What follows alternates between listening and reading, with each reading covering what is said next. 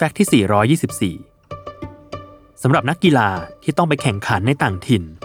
นอกเหนือจากการปรับตัวให้เข้ากับสภาพอากาศ และสิ่งแวดล้อมภายในประเทศที่ไปแข่งแล้ว การปรับตัวเรื่องอาหารการกิน ก็มีความสำคัญไม่แพ้กัน ซึ่งบ่อยครั้ง นักกีฬามักจะไปพักกันที่โรงแรมเป็นส่วนใหญ่ ได้กินอาหารโรงแรมถูกปาก แต่ความเบื่อจะเริ่มเข้ามาแทนที่ หากอยู่กันหลายวันเข้า โดยจะได้กินแต่เมนูอาหารเดิมๆ จากทางโรงแรมเสมอทำให้ในบางครั้ง ทีมนักกีฬาที่ไปแข่งถึงขั้นเตรียมผู้ดูแลเรื่องอาหารสำหรับทีมเลยก็มี เพื่อให้ได้ความหลากหลาย และมีคุณค่าในแง่ของสารอาหาร โภชนาการ และพลังงานตามที่ต้องการ อย่างทีมฟุตบอลไทยของเราก็เป็นแบบนั้น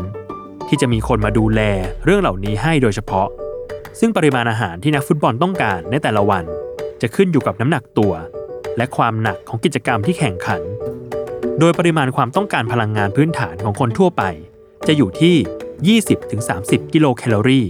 ต่อน้ำหนักตัว 1 กิโลกรัม แต่สำหรับนักฟุตบอลไทยที่มีการฝึกซ้อมหรือแข่งขันอย่างหนัก อาจมีความต้องการพลังงานเพิ่มเป็น 2 เท่าของคนทั่วไป ฉะนั้น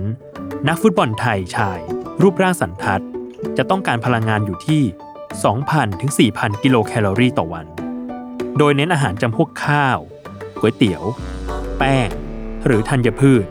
ซึ่งคิดเป็น 55-60%ของเมื่ออาหารเลยทีเดียว